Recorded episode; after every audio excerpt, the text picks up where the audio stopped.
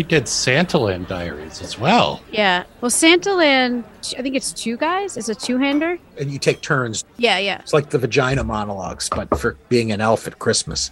Just exactly like it. Make sure you use that. Can you use that comparison, please? It's a vagina monologue for elves. Oh, so stupid. Okay, he's here. He's here. He's here. All right, get your bow ties out.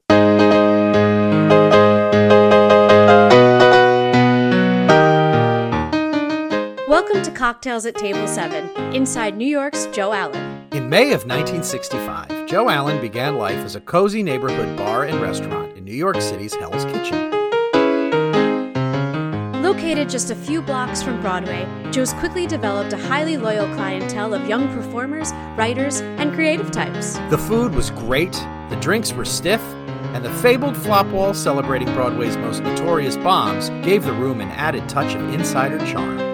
Over the decades, Joe Allen grew into a New York institution, and on this podcast, we'll celebrate Joe's history with longtime regulars who know it best. We'll hear from actors, producers, writers, musicians, neighbors, and friends who will share with us just what makes Joe Allen the place to be. So here's to old friends New friends, and cocktails at Table 7. Guys, I don't think you do know, but this, this, this, this is our f- five episode. Is our f- f- f- f- what episode? I don't know. It's our 400? It's our 500th episode. Jason, you're really, you sound like a DJ. It's 500 episodes cocktails at table seven. That's right. This is our 500th episode, and uh, the other 473 or under a different title. But seriously, is this 40? Is this our 40th? I think it could be. Maybe we should figure that out. I also don't know where we're going. It's just a little bit of silliness. That's all. No, it is very silly. But the problem was you were breaking up, so I couldn't figure out exactly what you're saying. Uh, uh, maybe I'll just, I'll just shut. I don't want you to shut up. So as I want me to shut up. as per usual, as per usual, we're having some technical difficulties with one of our microphones. It's a running egg. That's that's all. That's all. all. I mean, we could fix it. We could fix it, and we could have perfect sound. But what fun would that be None at all. That's no good. Good. That. Ugh. for our March episode? Can you believe? Can you believe that it's March and that it's spring? How fat is it? Just like because I'm getting older, or is it like did it really go by quickly? From Go by quickly. Are you insane? That was winter of our of our tent part four. four. oh my my god, Billy, it's I feel like this month flew, but no, just this month. I feel like this month flew by. this month has flown by, and you can see from Jason's uh, uh, uh, reaction there that we all have different perspectives about how quickly the seasons are moving. time is relative, Dana. Time is rel- relative. It's true. Please. I feel like it's long days, short weeks, and very short months, you know. Uh, but but anyway, we're back. It's March. We're back to our once a month schedule. We're putting out a show a month. Each show that we're putting out, the ones we were putting out once a week were great. These we have to make a little, you know, even better because we're only know, only popping up once a month. And we have a really spectacular, charming, delightful, endearing, and engaging guest this week for you, and that is Mr. Jesse Tyler Ferguson. Yes, it is.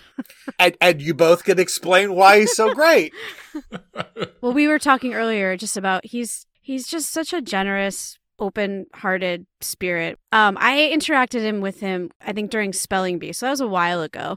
But just your pal, like I don't know about you guys, but it felt like we were actually sitting at table seven having a drink with him, and he's just an de- absolute delight. He's he's a, a person who is so engaged in all these different interests and different pursuits in his life, and he, he's really into all of them. He's 100% engaged. Some important little notes to make. Uh, his charity organization, uh, originally called Tie the Knot, that he founded with his husband, Justin Mikita, just rebranded and is now renamed Pronoun. So we're going to put that link in the episode notes. Uh, they do some really amazing work for um, the LGBTQIA plus community, and they're focusing um, more, More on on, tra- uh, not more on, but they're making a focus on trans rights, which was not something that they were specifically focused on. Yeah. Tie the Knot was originally known for a line of very stylish ties that they sold for charity. And so when we opened this episode, if you want to understand what all the hilarity is coming from, and when Jason says we're all wearing ties, Jesse saw us wearing ties. I think Dana took a picture of that. Actually, we should put that up. I do. I will. I will. I will post that again. We all wore bow ties. Bow ties. That's the thing is fancy bow ties. Very dapper, very classy. Take Me Out is opening Monday, April 4th. So that's uh, a little over a week from now. That's exciting. And I think those were the two like big things that are coming up or we sh- you should check out. He also talked about his documentary Welcome to Chechnya, which you can find on HBO Max. Just to change gears, the show that we talk about where Jesse rehabbed Kevin Cahoon's family home was Secret Celebrity Makeover. It's actually a really wonderful, warm-hearted show. And now that we've bored you to tears, no, we'll cut it together and it won't Jesse- be so boring. Here's Jesse Tyler Ferguson to cheer you up. On Cocktails at Table Seven, The 7, five-star podcast. time is relative.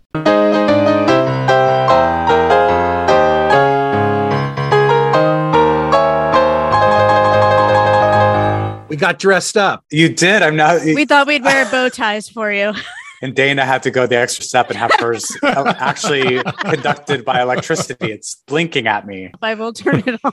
It gets a little lost on people because it is an audio medium. I can't. Oh God, it won't turn off. The worst is when your bow tie will not turn off.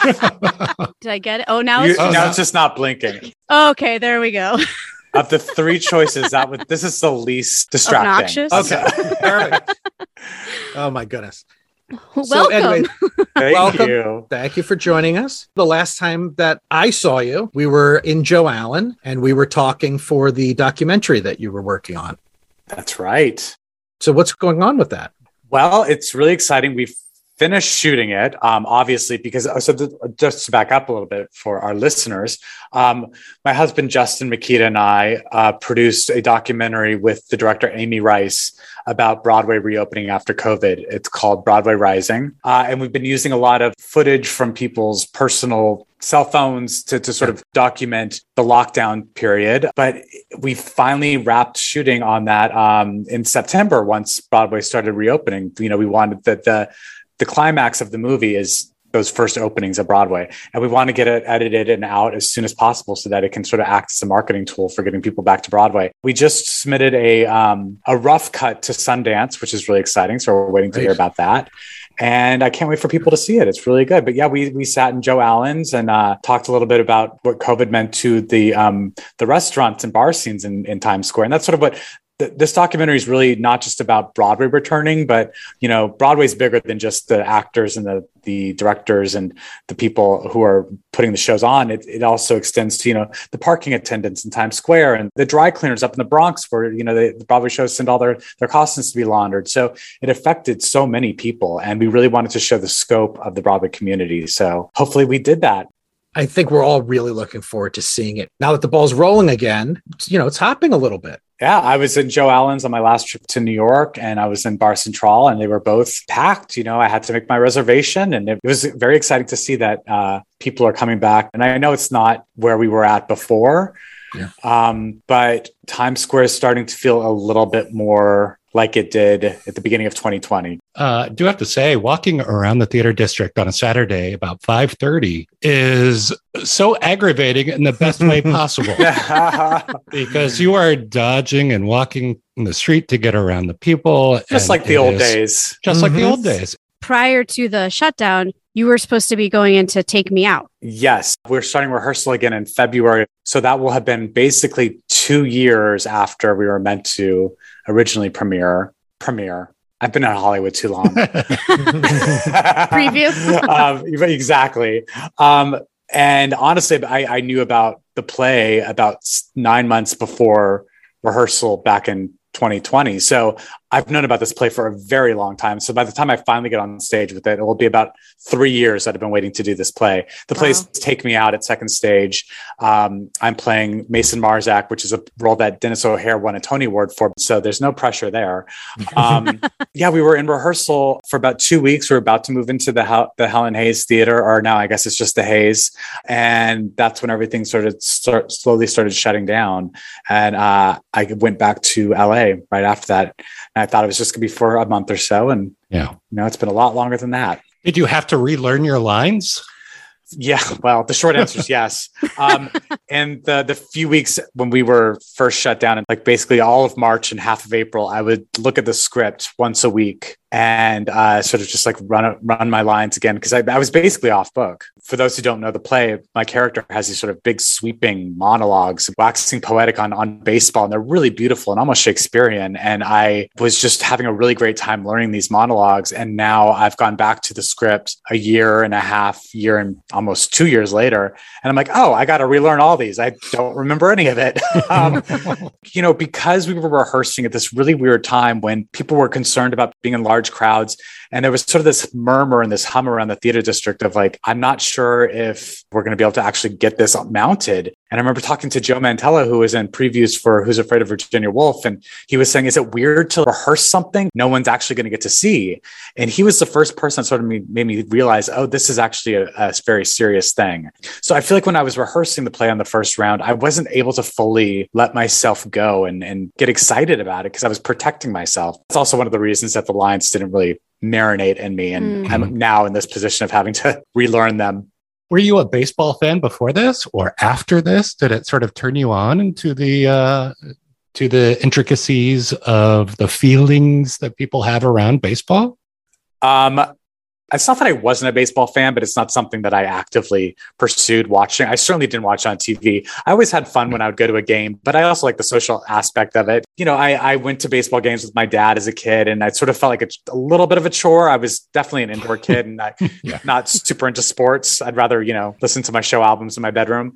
Um, and that's sort of the way I still am. but what, what, honest, what show what show posters did you have in your bedroom? Which ones didn't I have? I had oh, yeah. I had like you know the Patti LuPone Evita one, but the one with her, of not course. just the, yeah. the, the, graphic, but the, with her doing the, the V arms. Yes. Oh yeah. Yeah. Don't we have that in one of the ladies' rooms? Yes. I think yes, we do. Yeah. yeah. If, I, if, I, remember correctly, it's maroon and she's backlit. Really beautiful. Absolutely. Yes. The hair yeah. is sparkling. Uh-huh, yep. That's right.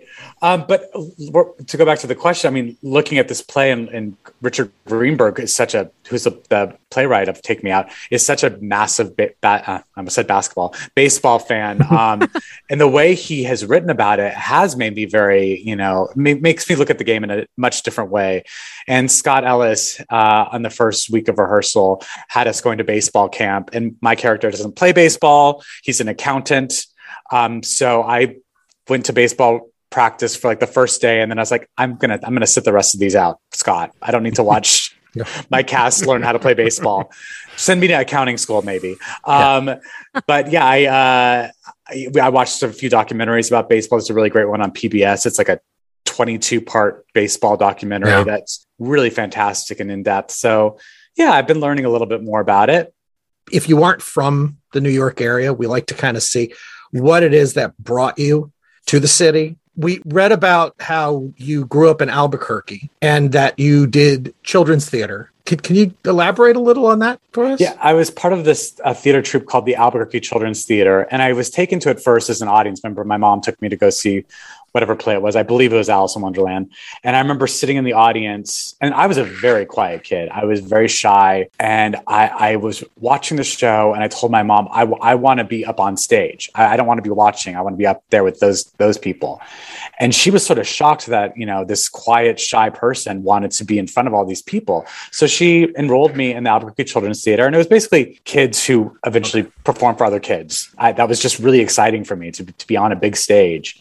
And so I started doing community theater. I worked with the, the Albuquerque Civic Light Opera a little bit as well um, doing shows alongside Neil Patrick Harris, who is also from Albuquerque. He would always get the role, the speaking roles because he was a star already at that point. He had done Clara's Heart. He was, you know, in between Clara's Heart and Doogie Howser. And so if he wanted to be John and Peter Pan, he was going to be John and Peter Pan, and the role were was you, not available to anyone else. were you his understudy then too? Because for the Tony Awards, you were his understudy. That's right. I know. It's, a, it's a full circle moment. I, you know, I, I wasn't his understudy because I guess kids aren't, you know, they don't get them. Yeah. Do all eight or do none. um, you're not going to, you know, Kim Miss Saigon it here, or Christine. um, then uh, years later, when I did move to LA and I was doing um, a sitcom, uh, not Modern Family, but another one right before that, I was actually shooting in the same soundstage as How I Met Your Mother. So Neil Patrick Harris and I were right next to one another. oh, that's awesome. And yeah, years later, I was one of those kids that would go see the touring shows and would watch, you know, the Tony Awards every year. And I always knew I wanted to go to New York, even though I had never, I had no concept of what what New York was. I thought Broadway was just a street. Like if the theater was on Broadway, that was a Broadway theater, and if it wasn't on Broadway, it was not a Broadway theater. Like that's, you know, I just I didn't know. I didn't know what Broadway was. I just knew that it was something I wanted to see firsthand. And so um, when I was 17, I joined, there was um, a group of older women from the Albuquerque Civic Light Opera who took this trip every year to New York and they would see, you know, like seven shows in five days. And my mom said, well, you can join this trip or you can go to France for a year um, with the with the French exchange program that we've already kind of started because we had a French exchange student with us that summer, and I said I'd rather go to New York for a week than France for a year.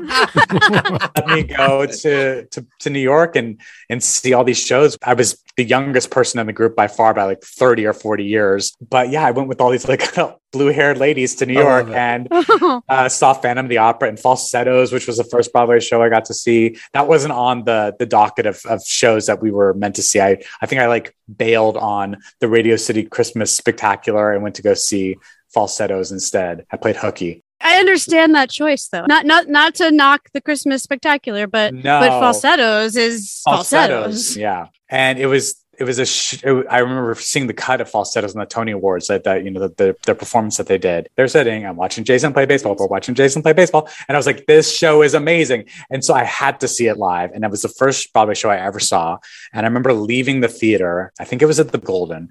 I remember it was a very small theater because that was the other thing I was very struck by. It's like Broadway houses are very tiny because Popejoy Hall back in Albuquerque, New Mexico seats 2,000 people. So I was like, these are very shabby, tiny houses and old, a little dirty too. Um, but I remember leaving the theater that Falsettos was playing at and thinking, if I ever get to work with William Finn and James Lapine, I will have made it. Mm, wow. Well, for anyone That's who knows amazing. my career, the I did spelling bee on Broadway with James Lapine oh, and William Finn. So we saw we we were there. We saw it. See, I have my oh, you have your playbill. I have my playbill. You had that specific of a thought about that piece, and that you wanted to work with those two. Yeah, it it's also beautiful. does mean so much to me. It, it's I mean, it's the first Broadway show I ever saw, and I love that it's the first one I saw because it's it's a little subversive for especially mm-hmm. for a 17 year old closeted kid in Albuquerque, New Mexico. It really it resonated with me in very obvious ways for anyone who knows the show. Just the fact that there was these gay characters on stage and they were speaking so openly about loving one another and so beautifully about loving one another. And there was such they had such a quirky romance. Like i just it felt very real to me. Mm-hmm. and um it sort of opened my eyes to like what theater could be and it could be anything you want it to be. And you could tell any story you want to tell. As long as the packaging is interesting and the you know the way you're telling it is is interesting people will hopefully like it. And so you uh, you eventually did move to the city and you studied here yeah, that that trip with the um, Civic Light Opera, I think, was right before my junior year of high school, and immediately after I graduated, I, I moved to to New York to come to the American Musical and Dramatic Academy, and I think I was just about to turn 18 so i wasn't even really fully legal. Uh, and my, me and my dad drove our suburban from albuquerque to new york with all of my stuff packed in the back. And I moved into you know student housing at an apartment building on 86th and Riverside Drive. AMDA was at that point housed in the Ansonia building on mm-hmm. 73rd and Broadway. So I would walk down to, to school every day and walk to the theater district and see shows as often as I could. Um, it was a really, really magical time because I was so young and so excited to be in New York. And I remember just thinking, like, I can't believe I have a bed in New York City. Mm. Yeah. Like a little twin bed that I in a room that I shared with five people but I couldn't believe I had a bed. That was like I had made it. I love what was that. your uh do you remember your audition song to get into AMDA? Or did you do two? I did I did do two. Yeah. Um the first one was Try Me from She Loves Me. Mm-hmm. And the second one was um Never Will I Marry from Greenwillow which is very obscure. Never, never, yeah. never will I marry. I think like Barbra Streisand covered it at one point. So I was like, that's a great song. Uh, those two songs were also my audition songs for On the Town, which was my which was my, my Broadway we, debut. We saw that too. Oh, look at you. So yeah. prepared. Oh, and your tickets. My oh my God, you're so organized. Look at that. she, she's a complete 1998. Wow. Yes. Yeah. $25. Yeah. Well, I sat in like the last row of the rear mezzanine because I was home from college. but... So you saw it when it like was doing okay because then like we were at the Gershwin Theater, which is the largest house on Broadway. It's where Wicked yes. plays now, and the show originally started in, at the Delacorte Theater in Central Park as part of the Shakespeare in the Park yeah. summer series. And the Delacorte's also a very big theater, but it did really well in the park and people clamored. It was like one of those hot seats that you just couldn't get a, a ticket to unless you waited all night. And Betty Comden and Adolph Green would show up at almost every performance and like mm. receive their own standing ovation when they walked into the theater. And so it transferred to Broadway and it didn't do as well on Broadway and it closed after, I think, two and a half months. Well, it feels sort of like a small show, especially the part where you do the, you know, in the taxi cab. It's like two people yes. in this miniature little taxi cab. Yeah. How is that going to read to to the back? But yeah, yeah. And you did it with a very subtle and nuanced Lea DeLaria. yes, she definitely filled the theater. Yeah. so yeah, we've been friends for now over twenty years. This was randomly looking through the program. Chandra Wilson was in on the yes. town with you, and now Jesse Williams in Take Me Out. You've got yes, you got your Grey's Anatomy friends. Yes, absolutely. Random, random thing I noticed. It's not that's very random, but I'm glad you noticed that. She's a Grey's Anatomy fan. Oh, yes. there's that. All 17 seasons. Wow, that's commitment. Well, it's something. Were you super excited to be performing in the park? Oh my God. It's the answer to that is uh, since then I've got, I've performed in the park five more times because I love it that much. I had seen The Tempest with Patrick Stewart at, at the park when I was a student and, and, it was one of those tickets that you had to like wait all night yeah. for. But I knew when I was in that space that this is a very special, hallowed, honored, holy space in New York. like you're lucky yeah. if you get to perform in this space. So when um, I got to do on the town, it was very, very special. And I've gotten to perform there several times since. Do you have any rats running across the stage stories or bugs flying into your mouth during your solo, anything oh, like that? I mean, so many. I think there was there was one one show in on the town where so the taxi cab scene, which we were speaking about earlier, mm. in the park, the taxi cab raised out of a, a, a elevator in the middle of the stage, and so Lea and I had to be in the elevator down down below the stage beforehand, and then we rode the taxi cab up to the the stage and it had rained um, all night the night before and all this water had collected in the trap door. oh. So when the door opened, we were just rained on oh, buckets no. of water. So our entrance onto the stage, we were so soaking wet. Oh, oh, so gross. I know, I know. Sure. I after that, they they they tested the trap door before every performance. Oh, oh my god! Just dirty stage water with like I'm sure like raccoon poop in it. Oh sure. Let's not think about what might have been in that water. Yeah, yeah is the reason that you've done so much Shakespeare in New York because of how it fits into your schedule, or have you always wanted to work on those scripts because they're so demanding? When I was doing Modern Family, you know, Shakespeare in the Park was that uh, sweet, those sweet months in my hiatus where I could fit something in and actually get mm-hmm. a full run. So I basically threw myself at every opportunity to perform. I am one of those actors who isn't classically trained. I went to AMDA, but there wasn't a program about classical theater. I feel wildly intimidated by Shakespeare. Um, the first Shakespeare I did the, in the park was A Midsummer Night's Dream, which is pretty accessible. I think it's something, you know, we all read in high school or saw or did at one point. And so that felt achievable. yeah. The next one I did was The Merchant of Venice with Al Pacino. And I was terrified to do it.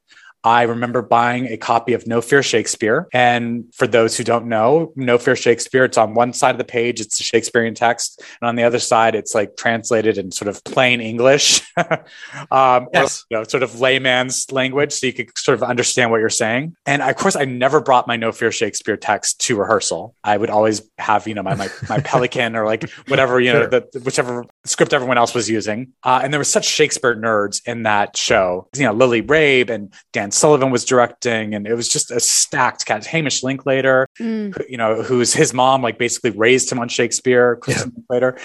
So I felt just very intimidated. And one day in rehearsal, I was rehearsing my one scene with Al Pacino, and my text was very difficult. I played a basically anti Semitic clown, and I was going to be doing this in New York City at the Delacorte. I'm like, well, this is just, an, they're going to hate me.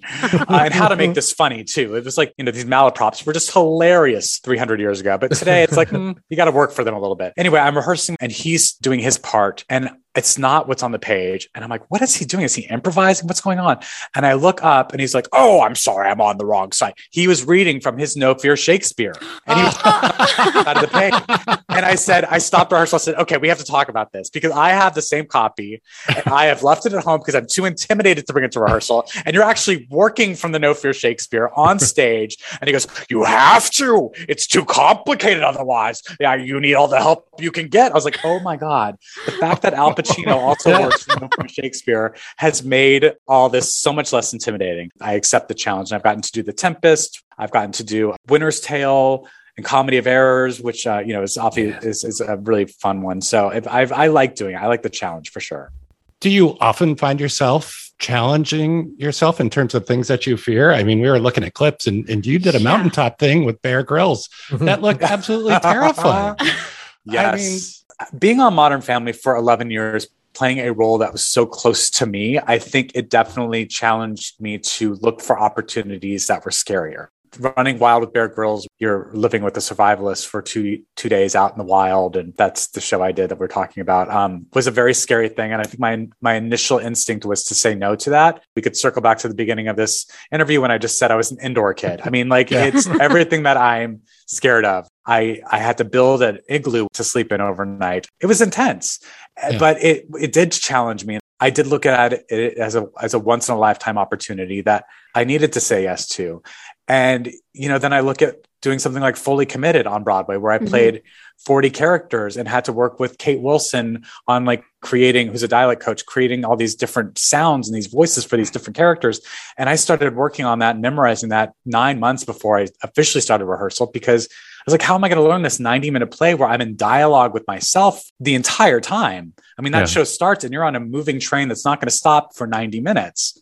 There's and you're the a, one who's driving it. And you're so. the one who's driving it and you're also the passenger on it. So yeah. it's scary. So, like, I think those are t- two great examples of my yeah. personal life and like my professional life where I, I do want to do things that that scare me. And like even talking about Take Me Out, it's it's scary for me because it's a, a, performance I saw Denis O'Hare do twice because I loved it so much. And it was one of those performances that shaped me and made me want to continue acting. And the idea that I'm now being trusted with this great part is really exciting, but also, I'm going to not lie, it's really scary. It's really terrifying. I don't want to let the people down who who love that play. I don't want to be, you know, I don't want to be a um, a bad Mason Marzac for them. And I also, for the people who haven't discovered that play yet, I want to I want to honor that character and let them see how wonderful this play is. It's very scary. I'm sure you'll be brilliant. Well, well, We'll see. You've had three years to get ready for it. it's true. It's true. If I don't know my lines by now, we're screwed. you could say the word you were going to yes. say. Yeah, okay. Really edgy I, I'd be fucked. I'd be fucked. On top, you know what? One thing I just want to before we go yeah. on, one thing Bear Grylls never had was Delacorte water dumped on his head. No, that's true. So that's true. I'm sure he would have filtered it through some leaves and it would have been right. fine. Absolutely. Sorry, um, go ahead. No, I was gonna say, you know, you you you know, taking chances like this, doing work that um, excites you and is, you know, pull, pulls you away from yourself, and also your activism. You do an incredible amount of work, especially for the LGBTQIA plus community. You have so many things going on, like your tie the knot and and your other documentaries too. Welcome to Chechnya. Mm-hmm. Wow. Yeah. Mm-hmm. I mean, all I can say is, yeah, I know. Welcome to Chechnya is a really, it's a, it's a brutal watch, but it's really important um, about the gay purge in Russia, specifically Chechnya, and, and basically the this group of people who help uh, LGBTQ kids escape escape Chechnya so that they can save their lives. It's it's a very it's a it's a documentary that plays out like a thriller because it's just terrifying and unfortunately true and really happening. But um, you know, when I when I started doing Modern Family, I realized I had this platform as a public figure in pop culture, playing a, a, gay character in a relationship on a major network show. And it felt like I had to use that opportunity to give back and do good. That's why Justin, my husband, and I created um, our organization, Tie the Knot, which was at the time uh, meant to raise funds to help the organizations on the ground fighting for marriage equality. It was before we we developed it before Prop, Proposition Eight here in California mm-hmm. passed, which was the prop proposition that um, banned gay marriage in, in, in California, and uh, we have since achieved uh, federal marriage equality, which is really great. But I hear from people all the time that, you know, now that we've won that, we're done. But there are still so many places where you are still persecuted for being gay and you can be married on a Friday and fired from your job on a Monday for, for marrying the person that you love and then also the bigger scope of i think you know that we're, we're in a major fight with our with our trans family members mm-hmm. and our um uh, there's just been so many hate crimes against the, trans community recently. So actually, um, we tie the knot still exists, but we've just um, recently rebranded, and our, our organization is now called Pronoun, and uh, we're we're uh, basically doing the same work, but we're working. The, the, scope of what we're doing is is a little bit more broad and a little bit more relevant to what we need to uh, work on and what we need to work toward today. It's incredible. Since you single-handedly changed the federal law with the Foundation, yeah. You can on. move on to bigger and better things. Yeah, Not, single-handedly, no help. You know, change the world. All of your activism reflects your mm-hmm. personal mm-hmm. self, things that yes. are of value to you, which makes it all the more, I would think, rewarding. Absolutely, and even just this documentary about Broadway coming back, because I wasn't actually on the ground, but I, I desperately wanted people who aren't don't have access to Broadway as readily as we do to to be able to see how great this community is and how resilient this community is and how needed this community is. Um, mm-hmm. That's also, I guess, in a way, a little bit of activism and just in, in sure, terms 100%. of trying to share my passion of Broadway. And yeah, I loved your quote. Um, I read in Playbill about Broadway Rising. You said this film is for that kid who, like me, have no other option but theater and who have for the last two years been forced to reevaluate that dream and wonder what now. Broadway is the soul of New York City, and I'm so ready to celebrate its reopening. Yeah, I mean, one of the things that's really unfortunate, and hopefully it's not going to be a huge lasting thing, but I feel like there's a whole generation of artists who have been so discouraged. You know, my, my niece graduated from performing arts school in 2020. And basically, after her showcase, they were like, you guys should go home because there's no jobs in New York. But I put myself in her shoes. I'm like, I know how much I needed it. There are people being told that their dream has to be put on hold for a little while longer. They might throw in the towel before they've even started to try. And that just breaks my heart. I do hope that we can find space for this new generation of artists. And hopefully, a documentary like Broadway Rising will give them hope. Hmm. What what made you want to come to Joe Allen for a little bit of that? Um, well, I mean, it's for me, it's a staple. You know, it's it's where I go very often before and after a show. I knew from just having friends in the restaurant and bar scene how horrible and how difficult, specifically in Times Square. Like it's those restaurants are driven by tourism, um, and it was important for me to you know check in on them and, and see how they're doing. I have no idea how much of that footage, because like, you know, in a documentary, it's 90 minutes. Like we have to sort of like pick and choose threads and it sort of reveals itself as you, as you move along. I don't know how much of that is actually going to make it into the documentary, but um, it was important for me to at least try and get some coverage of it. Sean, you're going to be hitting the cutting room floor again. Well, I was going to just say to Jesse, I was, he's, I was, used, he's used to that. I, I was going to tell Jesse, you can cut me out, but if you cut out Mary, you, I don't know. The three of us, I just don't know. The three of us are, are were, the three of us were in the sizzle reel that we had put together because it was an at that time when we cut the sizzle reel together, it was like uh, I don't know, maybe early June. So we were working with all the footage that we had had up to that point. So we were part of that footage. Whether well, or not we because we were in the first week, but that's fine. That's yeah, yeah, yeah, exactly. Whatever no, comes exactly up, you're absolutely correct in the fact that there's a million stories to tell about this. Yeah. So whatever it ends up being is is going to help everybody yeah. out. So, um, do you remember like when you first started coming? I feel like I knew about Joe Allen's when I was in school. It was like Carmine's, Joe Allen's, and Sardi's were the three that like those are the theater district places where you eat. And also for me as a kid who was, you know, had three dollars to his name, I was like, those are the places where the really rich people go. Yeah. um, when I started working on Broadway and on the town and spelling bee probably afterwards, it was those places I was like, oh, I can go to these places and not worry about like breaking the bank. And uh, listen, I mean, they're very affordable. That, that for anyone who's listening who thinks like, yeah. I'm talking, this is not like, yeah. it's really good food at a affordable price, but for a 17 year old kid, it seemed unreachable. Um, I also loved McDonald's when I was growing up because you know I had the metabolism to support that. But uh, yeah, I, I, think I just started going you know, when I was a part of the Broadway community because it was where you'd go to like see other people on Broadway and I remember like sitting in a in a room that like near Patti LuPone. I was like, oh my god, I'm eating in the same restaurant as Patti LuPone. This is insane. I've made it. Um, so yeah, you know, I I I think it was like when I when I started working on Broadway, I felt like okay, now I can allow myself to. I, I could afford it, really. Partly, yeah. yeah. And I think we all know that Bar Centrale is where the rich people eat. yeah, yeah, exactly. well, then, well, then Bar Centrale became like the new, the new hot spot. You know, yeah. I do remember the first time I went to Bar Centrale because I was like going to this place. They're like the, the the the name's not even out. You just have to know where to go. You just go up this. It's a brownstone. You go up these stairs and they just let you in. And like you have to like know the person at the front door. But like it was right when you all had opened, and no no one really. It's not that no one knew about it, but it was definitely like a, a really well kept secret. And it felt like a speakeasy. And the people that were there were really exciting. And then all of a sudden, people sort of like heard about it and got, we're, we're getting word that that's where you should go. That's the place to go after a show. And then it just became a really fun scene. I remember yeah. sitting there one night with like when Elaine Stritch was still around, Elaine Stritch and like Mandy, Mandy Patinkin and there was uh, Nathan Lane. And it was just a who's who. It's really exciting. And it still is. It's still really exciting. Every time I go to Bar Centrale, I see someone that I've either just seen on stage or someone that I'm a fan of. Can you tell me where to get good green hatch chilies in New York City? Fresh? God, yes, native to New Mexico, my home state. Yeah, well, good. I mean, so hatch chili, they they they're harvested really once a year. Yeah. And they show up in supermarkets around, I want to say September. You can find them in a lot of grocery stores at that point. But honestly, the canned stuff is really good too. Oh, yeah. You got yeah. a favorite brand there? I just, uh, Hatch brand is, is yeah. That's great. Just like the little can. You, you recognize it when you see it. Are you cooking something tonight?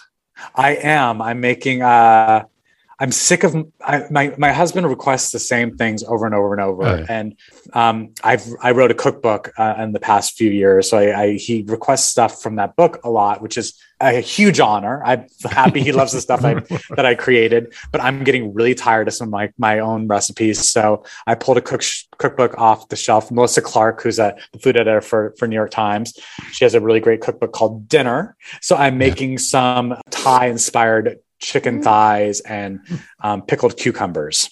Oh, cool! That will, sounds will good. Chicken thighs. I was say, will there be like a special uh, children's cookbook in your future now that you are cooking yeah. for uh, tiny humans? I have that has been a serious consideration of mm. mine. Yes, and I just have to figure out what that cookbook is, and I want it to be something that kids can actually cook from, not just food that kids would eat. Mm-hmm. Um, and you know, so that sort of limits things true, wildly. True. but yeah, I think that's a really great idea, and it's something I've definitely been thinking about. I'm sure Sean has something to say about what kids will eat. Yeah. how how old is your son? 16 months. Okay. So he's not going to be into the chicken thighs just yet. You'd be surprised. Really? He's really kind of an adventurous eater. Yeah. Well, my, my cookbook would be boiled noodles and uh, can't get my kids to eat anything. Well, I made him boiled egg noodles the other day with butter, and I was like, he was not he didn't want them at all, and I ate them all because I was like, these are delicious. I know they are egg noodles and butter. So good. A little shaker cheese. Oh, be, uh. so good. Well, I mean, there's so much. you got so much stuff. We could. I wanted to ask you about rehabbing Kevin Cahoon's family house. Well, it's okay. So the, I, this is actually maybe for any actors who are listening. I, I what I've learned is to never expect anything of my career. I just let I let things surprise me. Um, uh, I was asked a few years ago to be the host of the reboot of Extreme Makeover Home Edition on HGTV, and um, I was hesitant to do that because I didn't want to really do reality TV. But at the same time, I knew that it was an opportunity to help a lot of really deserving families mm. get a fresh start with their homes. It was a really, really special experience. But this other show that I was a part of as just a guest, I was able to um, renovate uh, a friend's home in Texas for him and his mom. Um, a, a, home, a family home that had burned down 20 years ago and had sort of sat in disrepair um, and so we were able to actually finish that home for him, which was really, really special. It was great. We've known Kevin from the restaurant forever. Yes. So I was like, he's there's those are pictures of Kevin. They're Kevin Cahoon's house. It was such a cool thing to see one friend of you know friend of the place and another friend of the place that are friends yes. with each other doing something so you know thoughtful. Yeah. yeah Dana, do you want to get on to the? We haven't even touched on Modern Family, but Oh God, that we're- show. like, what I, you know, I don't think that. anyone's ever heard of it or watched it or anything. But Uh, I do have people who come up to me, like I, I, this happens quite often, where there'll be someone who's like really excited to see me, and the person that they're with is like, I don't, who is this person? I don't, I don't know who this is, and so their friend will say, Modern Family, haven't you ever watched? And they're like, they look at me like with a little bit of disgust. This happened a few times. Disgust. I don't watch TV, and I'm like.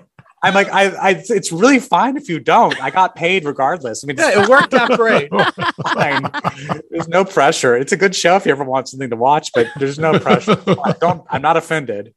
Um, but yeah, that was a very, very, very special and unexpected thing that happened to me, and um, what an honor to be, you know, able to play a character on TV that was um, part of a very secure, established gay couple, and they were just, you know, when you meet them, they're these two guys that just happen to be new dads, and they're trying to figure out how to be parents, and I was just really honored that we were trusted with those characters.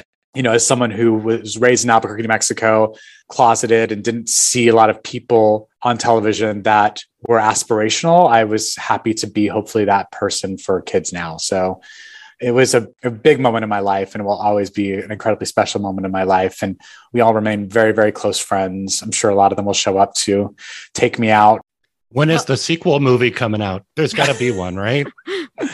Ah, who knows? Um, I know. I, I I'm so envious of these casts like Will and Grace that, that they thought their show was done and then they came back and had another four years. I'm like, maybe that will be us. I don't know. We'll see. We like to do a last call, which is sort of our version of the Proust questionnaire, but Mhm. it's got some restaurant questions and some Great. neighborhood questions mixed in. all right, question number one: What's your drink at Bar Centrale? ooh, it's uh, traditionally a cosmopolitan, or as my mom likes to call it, a metropolitan. I love that. I, I, I am on a martini kick right now.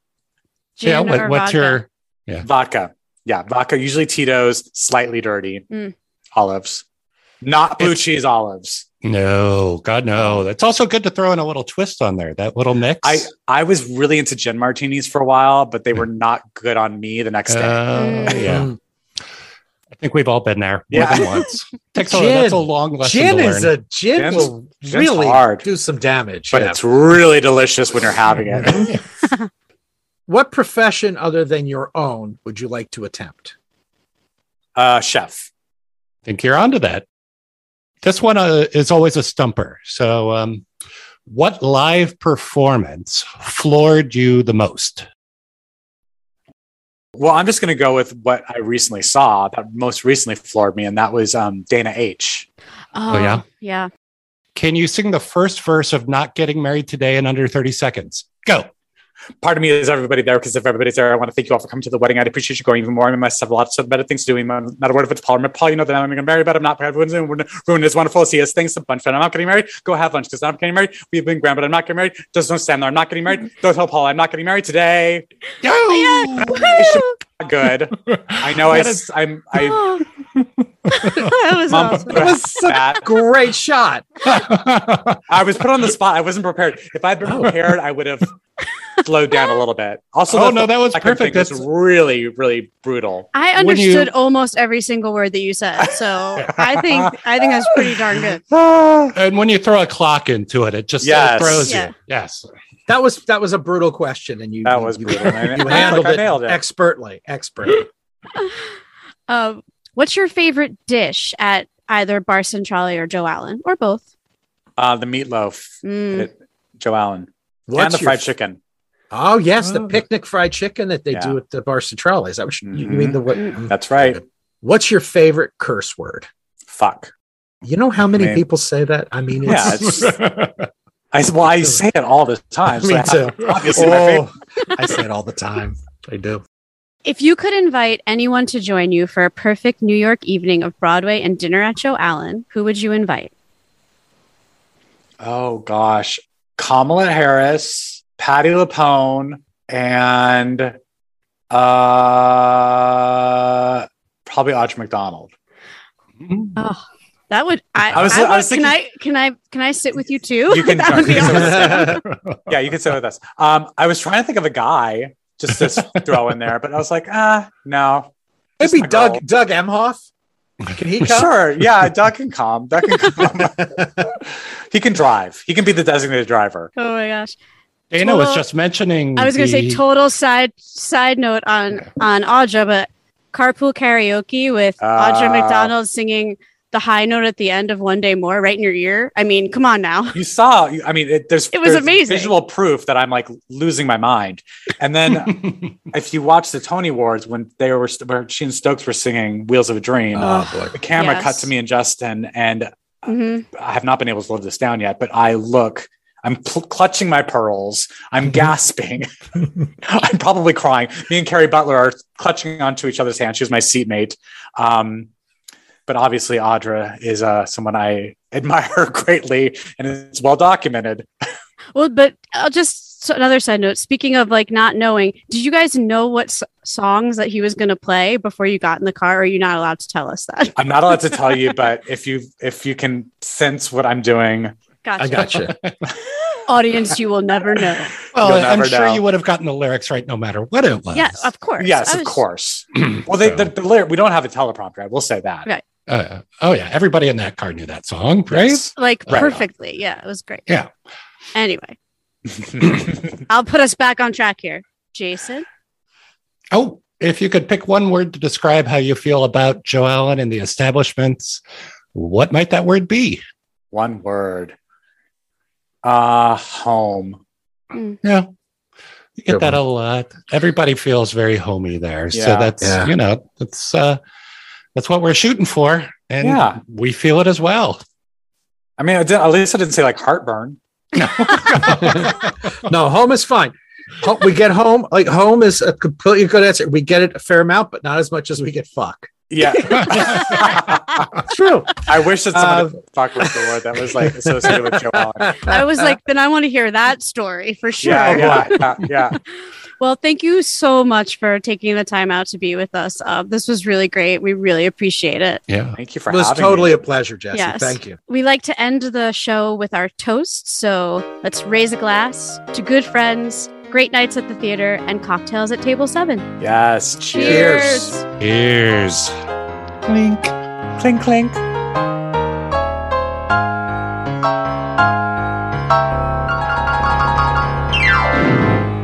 Cocktails at Table 7 is produced by Jason Woodruff, Dana Mearlock, and Sean Kent, with theme music by James Rubio and logo design and artwork by Christina D'Angelo. Special thanks to the owners of Joe Allen, Orso, and Bar Centrale restaurants.